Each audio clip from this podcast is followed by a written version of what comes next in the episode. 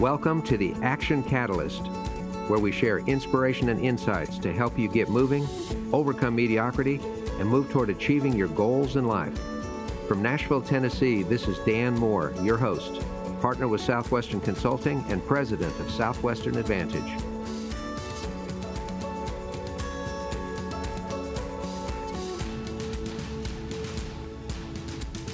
Are you interested in advertising with the Action Catalyst? Our listeners could be hearing about your brand right here, right now. For details, shoot us an email at info at theactioncatalyst.com.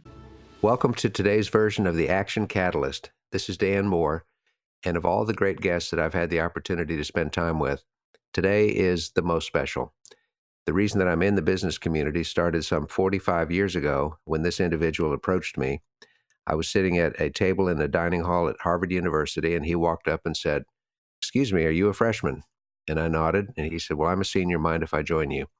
And that was my introduction to the world of Southwestern Advantage, where I've been blessed to spend my entire career. He's originally from Music City, from Detroit, and has spent his entire career after Harvard Business School working in the field of bonds and particularly high yield bonds.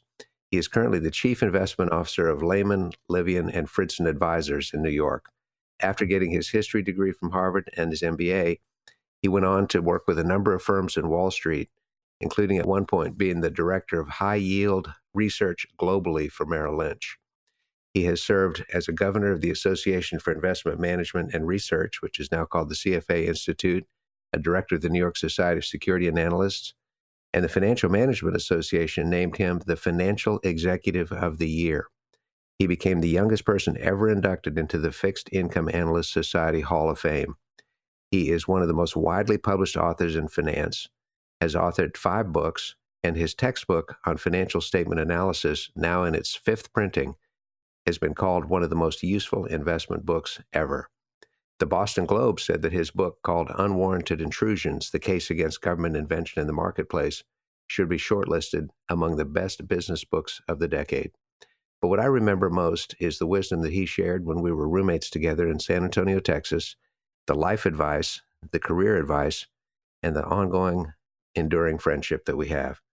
He is married to Elaine Sisman and have two wonderful grown adult, diversely talented children. So, Marty, welcome to the Action Catalyst.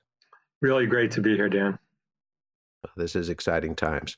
It's also kind of fun to tell you that uh, we I now have two children in the Detroit area. So, how's that for a connection back? Oh, that's terrific. I hope uh, you get a chance to to see them when I'm back there. Yeah, absolutely right. Well, Marty, your your career has been so stellar, but I know that many of the lessons started even before you went off to college. I wonder if you could just share with our listeners some of the key pivot points, key influences, uh, direction settings that happened as you progressed up through your life uh, thus far? Well, I think that one of the uh, important lessons I learned early on was uh, the benefit of not knowing what you cannot accomplish. And this was driven home when I was uh, motivated by some events uh, related to our local football team in Detroit to write a letter to the uh, sports editor of the uh, Detroit Free Press. He had a column that ran on Fridays with uh, some humorous uh, letters and his responses to them and some more serious things. And I wrote a very earnest letter to him. Uh, this was at the age of 11. And he, I'm, I'm, pretty sure, didn't realize quite how young I was, but published it and gave a, a respectful response to it. And um, I know my parents' friends were uh, kind of uh, stunned to see that and thought they must have ghosted the letter for me. But uh, no, they told them that I had written it. And uh, uh, I, I, didn't know that at age 11 you weren't supposed to get a letter published in the newspaper. So it was a big thrill for me, of course. Uh, just getting my name in the paper like that, but um, I think that that was a lesson that stood me in good stead later on. I, I, I was fortunate to go to Harvard, as uh, you mentioned, Dan. Uh, my high school was not really uh, anything like a feeder school for the Ivy League.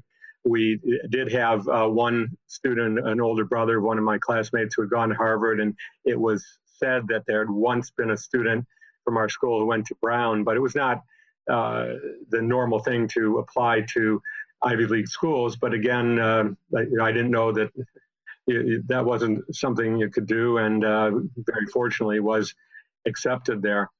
Uh, so that that was a very positive lesson. Another one that was a little tougher lesson, but uh, very important, was that uh, around the same age, I was in the spelling bee, and I happened to have some uh, talent in that area, and won the grade and the the school spelling bee, and then went on to the district. After which, the next stop was the state capitol so I was uh, going in with high hopes and uh, worked very hard at it. Uh, my mother and my aunt drilled me in uh, spelling words, and to the such a point that I got hoarse. I was afraid I wouldn't be able to compete because I would have lost my voice. So I felt I'd uh, put in a lot of effort on it and uh, came into it. did very well. Came down to the last two of us, and then a girl who uh, had uh, also worked very hard, uh, beat me, and it drove home the lesson that just have to work harder because I think that's what she did. I don't think she was naturally more talented, gifted in the area, but it, it showed that you just have to put in that additional effort, and uh, that that certainly helped me a lot. Do you remember what word you missed, Marty? Uh, yeah, embarrassingly, the word was uh, nuptials, which wasn't too familiar to me, but you're re- referring to uh, weddings. And somehow, uh, I, I, don't mean to make an excuse, but as the uh, uh the judge uh, gave me the word, it really sounded to me more like nuptials uh, with a U rather than N U P T I A L S. And so it was just a matter, I think, of my vocabulary being more limited than it uh, it was at a later age. uh, so uh, yeah, those uh, uh, I I do remember winning uh, one of those bees on the word unnecessary. Uh, so we, we were not quite at the level that you see nowadays, where they have some uh, very obscure words that wind up being the winning words in the national spelling bee that takes place in Washington. so the level of competition has definitely escalated a lot since my time. Uh, I think that's awesome. Well, I know when you were at Harvard, you uh, you got recruited also to sell books with Southwestern, and you spent five summers selling and building organizations there. Um, can you share a little bit about perhaps the influence that that entire experience had on had on you in the direction setting? Because you're a history major, as I recall, weren't you? That's right, and uh, I, I, think that history was a great discipline. Uh, it's it's helped me a lot uh, later on uh, professionally, aside from just the uh, I think the, the, value of knowing history, but uh, there has been some uh, practical value to it. Uh, I, I, remember when I started as an analyst, I mean, I had worked uh, originally as a bond trader. When I got into analysis, uh, there was the guy I was reporting to who was about a decade older than I was, and I realized he had been through more cycles in the market and that was just a benefit you know having that perspective was something that i couldn't replicate uh, except through the passage of time, uh, other than learning, studying what had happened, uh, asking questions. And uh, you know, I, people. Someone just recently mentioned that he saw value in some of the work I'm doing currently, uh, just because of the historical perspective. But uh, working for Southwestern really changed my direction. I had been thinking of going on to law school. But I realized that in business, what was really exciting about it was that there weren't any answers. There, wasn't a constitution or uh, common law or anything like that. Not to take anything away from the legal profession. I have great respect for uh, uh, attorneys that I know. But I, I, found that what appealed to me more was the idea of trying to figure it out, saying, well, here is the goal. You're trying to uh, be successful, earn a profit in a business. Uh, and uh, you have to figure out, and the, the, the landscape is always changing. And that was certainly the experience. As much as we got direction, uh, we had very good, uh, excellent sales training at Southwestern Company, and they prepared us for everything they could think of. But I found that uh, when you got to the customer's home, uh, once in a while they were going to come up with an objection that you just had not heard that no one had thought of putting into the sales school so you really had to think on your feet and uh, work with the uh, clients and uh, the prospective customers. And so I, I, that was really exciting to me. Oh, I think that's phenomenal. So you sold through your undergraduate years, and then I remember you went off to Harvard Business School, which in itself was a very rare achievement, getting accepted without what they might call outside work experience. Yeah, yeah, they, they did uh, consider what I'd done was Southwestern in the summers and then working recruiting during the term time as equivalent to uh, at least a couple of years of full time work experience. Which, which is amazing. So, how did it then lead you to Wall Street? Well, that was another uh, lesson that I learned, which is being open to suggestions. I, Wall Street was the furthest thing from my mind. Uh, doing the case study method at Harvard Business School, we studied uh, experiences in various industries. Uh, the case would typically put you in the role of uh, the CEO of the company or someone with responsibility it, within that company for a particular business area, and you were presented with a problem and had to come up with your solution to it. And a lot of those cases uh, were uh, from manufacturing industries, uh, basic industry, and uh, and that really appealed to me. I like the idea that, particularly in the uh, the uh, forest products and paper industry, uh, it was a, a, sort of a decentralized kind of industry. So within a reasonably short period of time, you could potentially become the manager of a plant that was responsible for sales in a region. Uh, perhaps it was on the order of $10 million, uh, which was a big number in those days. And so it was uh, you know, really getting that shot at general management. So that was really what I was thinking of and interviewed with some companies. But I got an invitation to interview based really on the sales experience that I had uh, from a company uh, called Mitchell Hutchins, uh, which is a very high quality company. Uh, sort of uh, kind of firm that no longer exists, but uh, they call it boutique research firm and they were looking to expand their bond business and thought bringing someone in with some sales experience would be a benefit to that. And I uh, was really going to blow off the interview because it was so far from what I was thinking. But one of my cl- uh, classmates, fortunately, said to me, "Well, why don't you go check it out? You never really know." And sure, I'm sure glad that I listened to that advice because when I got there, I, I uh, encountered a very different experience from what I had expected. Uh, on on Wall Street, a very different kind of environment, very um, uh, stimulating.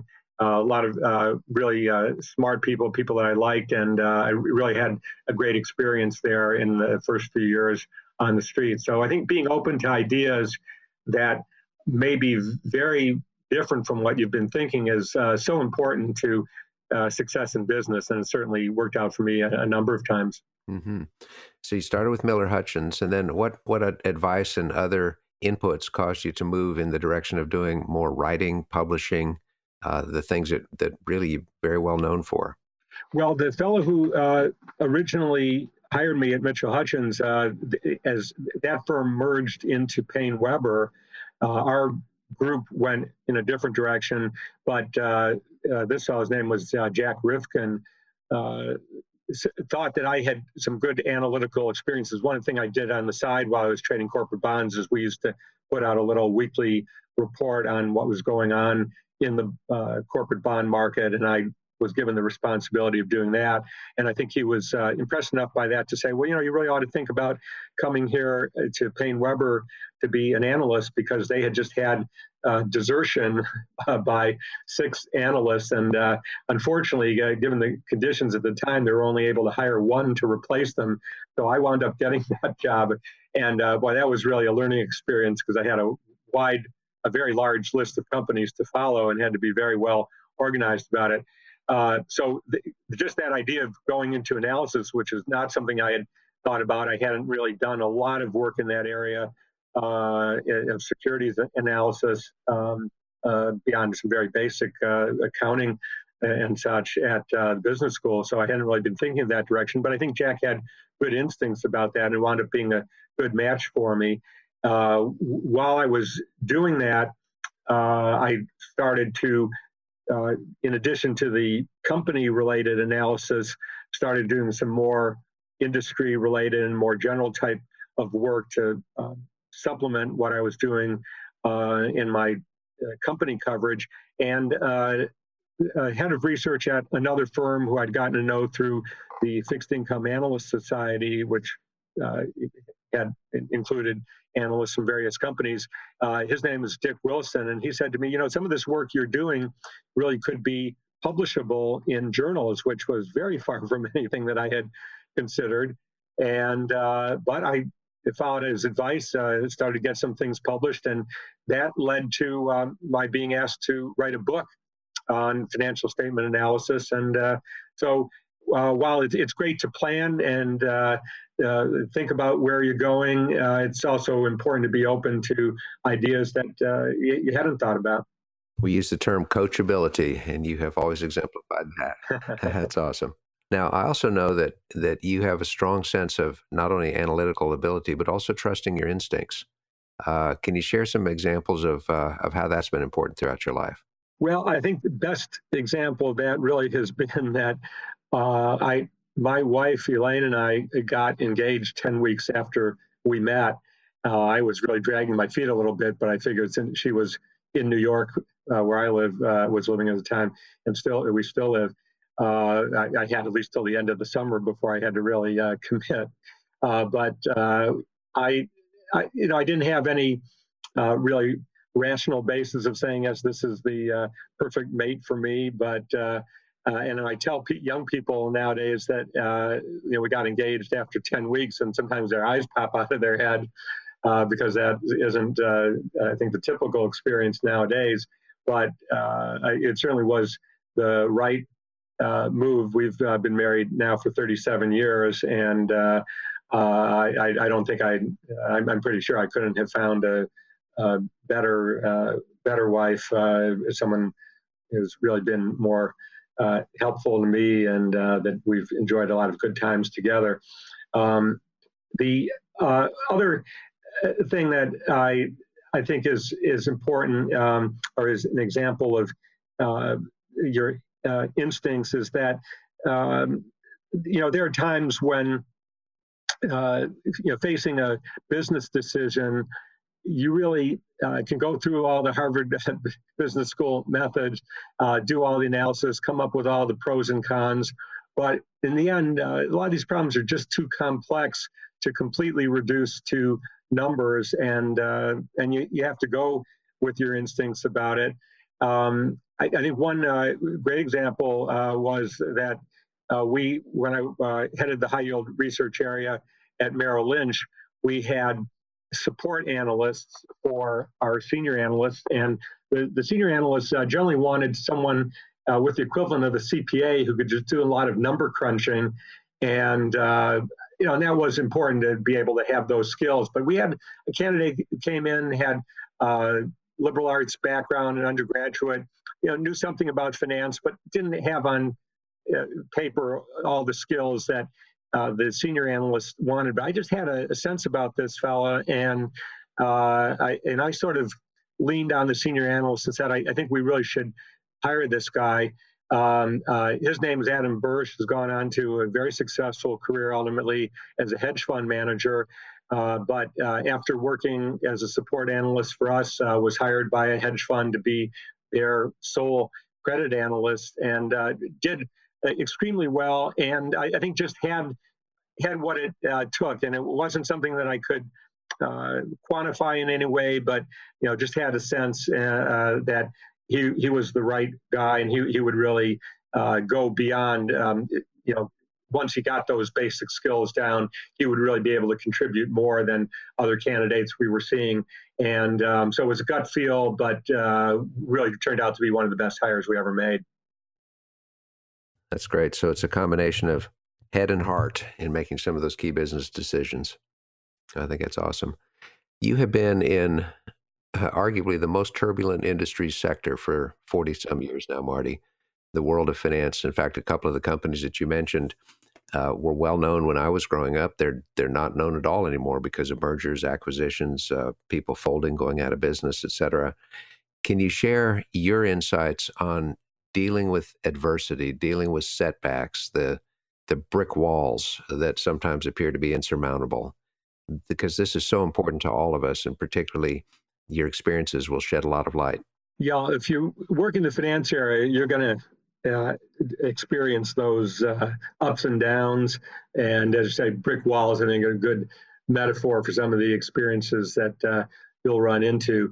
Uh, and we had a near death experience in the high yield bond market in 1990. It was uh, a fairly new market area at that time. And there, it was very closely tied to the private equity business, leverage buyouts. Uh, those became a big bust. Uh, there was a, a, major scandal uh, involved in the market, and uh, this sector of the market was blamed, I think, somewhat unfairly for the collapse of the savings and loan industry. This is kind of ancient history by this time, but I can tell you I was at a lunch counter uh, on a business trip, and I happened to strike up a conversation with a fellow who was uh, uh, having lunch there too. And he asked me what I did, and I explained that I was uh, analyst in the high yield bond area. And he said, "There isn't any high yield bond market anymore." and, and it really was pretty much given up for dead. I uh, we had a meeting at uh, Merrill Lynch at the time and talked about the future of the sector of the market, and I was the great optimist in the group who thought that one day the underwriting volume, uh, the you know, volume of issuance of new high yield bonds would get back to as much as $10 billion a year. And I was considered kind of a crazy optimist. Uh, now typically runs two or three hundred billion dollars a year uh, as a routine matter. But uh, to give an idea of how uh, pessimistic people really were at that point. So um, my um, response to that was to say we've lost a lot of credibility, not because anything that I or people in my group had done, but there was a, a great deal of skepticism, cynicism, and you know not uh, at all unjustified uh, because of some of the you know, hanky panky that had gone on. So I said, well, what we really need to do is to remember what we learned about fourth grade, which was show your work. In other words, do the analysis, go through step by step. If you make any assumptions, lay those out. And then the worst anyone can say about our analysis is that they disagree with one of our assumptions and therefore they don't agree with the conclusion that we come to, but they have to concede that this was a good faith effort to get to the right answer. And that was tremendously valuable to me personally and to our group. I think we got a lot of uh, credibility as a result of that. People said that, yes, uh, we're going through some tough times, but here's some credible research. It's not just an attempt to unload the uh, inventory that they're unable to sell anywhere else. Uh, and uh, I, I, you know, the uh, reputation that I was able to build as a result of that was a great benefit to me. Um, you know, uh, a, a, decade later when there was a contraction in the business and I was uh, let go by Merrill Lynch. Uh, despite, um, I like to say it was my award for being named the uh, top high yield bond strategist uh, nine years in a row in the institutional investor survey. But yeah, this is a, a, tough business. But I was able to land on my feet. really, I think, only because there were investors out there who had been customers of ours at Merrill Lynch who uh, saw value in what I was doing and uh, were willing to continue to support me as I went in and launched at that point an independent research business. Uh, so having kept uh, uh, the, the, my mind on that goal of how can we provide service to those customers uh, over and above any um, short-term objectives we have in the business here. Let's build those long-term relationships by uh, showing that we really are trying to help them do their jobs as uh, effectively as, as possible. So, a combination of really an early foray into business transparency, the whole idea of show your work, which lets you pull skeptics back into the camp of people that said, well, at least this is credible work. And then to continue to expand and expand and expand. And then abruptly, and I was actually with you when that whole thing was happening at Merrill Lynch, um, more than landing on your feet. And to me, it was the relationship that you'd built with clients, the credibility that you had established, and the fact that just because this particular company maybe didn't show the best judgment, it didn't mean that other companies would, wouldn't. So uh, I thought that was awesome. Yeah. Well, I you know I can't fault the business decisions. I've never I've had some ups and downs, uh, and uh, putting myself in the shoes of those managers uh, at various firms that I've been at, uh, you know, I, am not sure I would have come down differently. And uh, what's important is not the uh, fate of one individual, but really the the good of the company, the employees, the customers, the shareholders. Uh, so I, uh, I, I don't fault anyone for any business decision, regardless how it's worked out for me. But I think it is important for anyone who's listening, who's in a career, to think about your brand, uh, what you represent, and what value you can bring in or out of your company. And uh, as a long-term insurance policy, building up that brand is, I think, the the most valuable uh, thing you can do for yourself. Well, for many people, that would have been a career ending move when being let go by a firm like Merrill Lynch, but clearly you're not most people, and that's an exciting lesson. In terms of uh, your, your general approach to, to business problem solving, yeah. Marty, when you're faced with a situation that is, is really seems intractable, and it may be a personnel issue, it may be a market issue, it may be a cash flow issue, is there a sort of a, a series of steps or methodology, or above all, your mental frame of mind? when you're approaching the unknown that way? Yeah, I think that uh, looking at it as a problem to be solved is uh, really the uh, right mindset to go in to it with. Uh, it, it, may be a pretty uh, daunting prospect that you're facing, but uh, it, it's never a unique situation. I mean, particular circumstances are not something that someone else has encountered, but there are models, and that you know, I think the case study method. I was fortunate to uh, get that grounding in business school, and you know, that's sort of a natural way that I think about it as a result of that, and say, well, what analogies are there uh, out there that we can look at, and then um, really uh, enlisting the help of uh, smarter people. I mean, I've had to deal with some issues in technology that are far beyond my uh, knowledge. Uh, but uh, it, it, it, turns out often I find that it's it's really a matter of getting people to work together to communicate.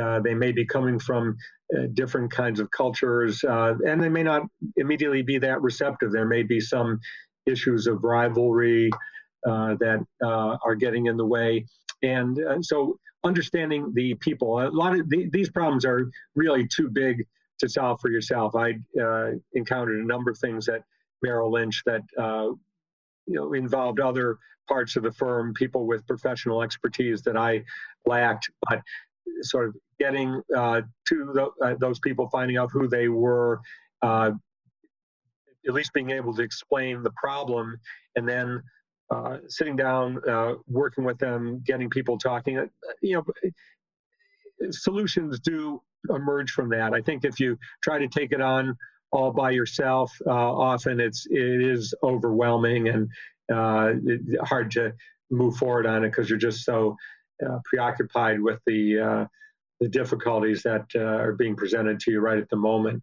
it takes some patience. It takes um, uh, some calm effort and a willingness to dig in a little more than maybe you had expected to get more into the weeds, as they say, on some of these problems. But uh, uh, to, to get to a point where uh, you, you really have a grasp on what needs to be done, and then you can find the uh, right people who have the right expertise to get it done. Well, and it's also been said that the right people with the right expertise is a form of going to business school without going to business school. Yeah, it's uh, amazing what you can learn, and uh, it, it, may be from uh, you know people that uh, you, you never expect. Uh, you know to have. So it's, it's very very important to keep an open mind. I, I when I started on Wall Street, one thing that I didn't like about it, although it was a great experience in many ways, was that they had the term producer, and that referred exclusively to traders and salespeople. And I was a trader at that point, so I didn't feel uh, excluded, but I, I really felt that there were other people in the firm doing all sorts of things. Uh, uh, you know, just um, whether in the financial area, in the, the accounting, um, uh, even uh, people, there was a d- department before the days of uh, PowerPoint, and uh, you know we had a, a, team of people who would create graphs to for the uh, analyst research reports and for the work that I did putting out that little weekly commentary on the corporate bond market. I enlisted their help, and I, I needed them. So I, I really felt that everyone in the company was a producer and uh, it, it, was the wrong way of thinking about it of uh, really creating those separate classes because uh, again when you run into a problem uh, anybody in the company can be part of the solution but you have to be uh, open to the idea that uh, you know there is some knowledge that's out there and, and people they hadn't even considered as a potentially part of the solution mm-hmm. Um, on the people front, Marty, you've been in an industry that is, of course, so well known and so often caricatured, unfortunately, for the behavior of some individuals that are in it. How do you keep your equilibrium around people that are immensely powerful financially and personality wise? Keep your equilibrium, keep your sense of humor, keep your perspective, um, and keep your self confidence when some very powerful people may be trying to rip it away. You have to uh, stay confident in what you do know. Uh, don't sell yourself short on that. Uh, I have had situations where uh, there was an analytical issue uh, ultimately, um, and I was confident that I had the facts right, and uh, you know just had to be tactful about it, but stand my ground. Um, I, one of my favorite incidents was uh, a, a, a, guy came to me and said, "Hey, Marty, can you do a study to show that?" I said, "Hold it right there. I don't know what it's going to show until I do the study, and uh, you may not be happy with the result, but uh, it's an excellent question, and I'll certainly take a look at it, but I, I can't prejudge the outcome." And th- that uh, was uh, part of a larger principle of uh, you know, playing it straight, saying we're going to let the uh, facts lead us to the right conclusion. And uh, it unquestionably helped us as I uh, came up with some findings that sometimes were not all that helpful, frankly, to uh, uh, our traders or salespeople. Uh, it may have differed from the way they viewed the market. But when I remember one time I, I did a study that was very helpful uh, to uh, Merrill Lynch from a business standpoint, but it was because the facts were there. It had to do with uh, how bonds were priced and uh, how that related to who the firm was, which firm was underwriting those bonds. And uh, it, uh, Merrill Lynch was in the category that actually wound up being favored in that analysis. But not because that's what I set out to do. That's what the numbers said. And when, you know, if, I think if uh, any other firm had published those results, it would have been met with great skepticism because it would have been presumed that they were trying to uh, rig the thing to come out in favor of uh, their firm. But I think we had established that credibility uh, by that point that people said, yeah, that's a good finding. And I, that study, which was published uh, probably 25 years ago now, I've seen uh, cited in uh, things as far afield as the, the Greek shipping industry. Uh, so it, it, had some influence, you know, the methodology that I developed there. And uh, so I, I, again, I think that uh, having the courage of your convictions is uh, is is the, the most important fact. And no matter who uh, you're going up with, who may be on the other side, you, you, can get get them on the right side ultimately if you, know, you stick to your guns. Uh, I think that's awesome, uh, Marty. I guess I'd like to wrap if you could could finish up by just sharing the importance of a sense of humor and how you maintain yours. I, I've read a lot of your writings that always have immense, uh, immensely. I don't want to say clever. I want to say deeply imbued sense of humor. Um, your your sense of being bemused by the world around us. Uh, some of your light verse has been published in the Wall Street Journal and other places. Uh, talk to us about humor and how you how you maintain yours and, and its importance. Well, it's a subject that I love to talk about and go on for quite a while. I was fortunate to be brought up in an environment of humor. My father, uh, his father, were excellent uh, storytellers and uh, not so much telling jokes, but just sort of spinning stories and uh, seeing the lighter side of things. Uh, you know, even when there was a dark side you know, to it. Uh, and uh, some problems that my father encountered in business, but he was able to see the light side of uh, as well. And so, as again, I was very fortunate to be exposed to that early on.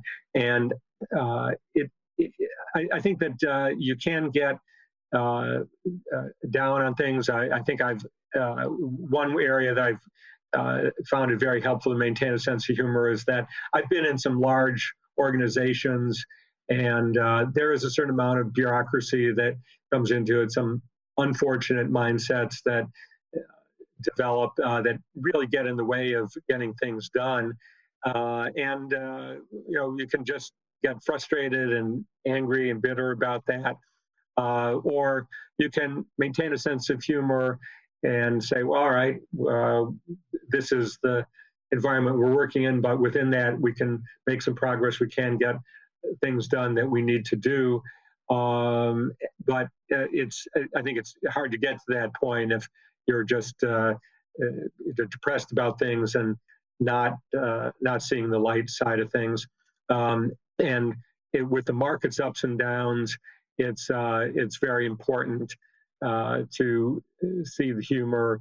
And uh, I think it's also very good for morale within an organization uh, for people to know that uh, within the bounds of good taste and uh, you know not belittling people that it's it's okay to be be humorous to make a, a, a wisecrack at uh, the appropriate time, and uh, it, it, really can defuse diffuse uh, situations otherwise uh, very tense. So I, I, just put tremendous value on it. I think it uh, should get probably more attention than it does in some of the how-to books about management. I, I, just think it's it's really critical to success of an organization. Well, it's amazing. I'm going to share two uh, Fridsonisms that you shared with me back in 1974. Everybody, Marty said this one time. He said, In God we trust, all others should pay cash. that was very powerful. And the other thing you shared was uh, cash doesn't bounce. And so those were early business lessons for a political science major, which I appreciated. Uh, Marty, the time goes so quickly with you. Uh, I'm grateful for the lessons that you've shared, for the kind of family man that you are, for the example that you are in the business community, and for the ongoing mentorship that I appreciate and receive from you. So, on behalf of all of our listeners in the Action Catalyst, thank you so much for what you do and for who you are, and for being our guest today. Well, thank you for this opportunity, and really great to talk to you as always. Sounds great. Thank you so much, Marty. What a personally wonderful opportunity that was to be able to spend time with the individual that brought me into the business community. One of the many memories that I have about Marty is that he always practiced leadership by example. Uh, when you're selling books door to door, there's a, not a lot that's glamorous about it. There's an awful lot of frustration. There's a lot of people that just by default are rejecting of anybody that knocks on their door. And Marty invariably showed how it's meant to be done by keeping the right attitude, by keeping the right sense of humor, and above all by modeling the schedule in every respect. So to see how his career has unfolded and the massive impact that he's had in the world of high finance is beyond my comprehension, frankly. But to see that happen and to be able to hear those lessons are so really key. A couple of the things that hit me very hard and what Marty was sharing was his own resiliency. You know, to be nine years in a row the top financial analyst and named to the Hall of Fame over and over and over, and then to be let go in a business turndown and to be able to bounce back from that. It's so easy to look at people that are on Wall Street and say, well, they don't deal with any of the issues that everybody else deals with. Well, that's absolutely not true.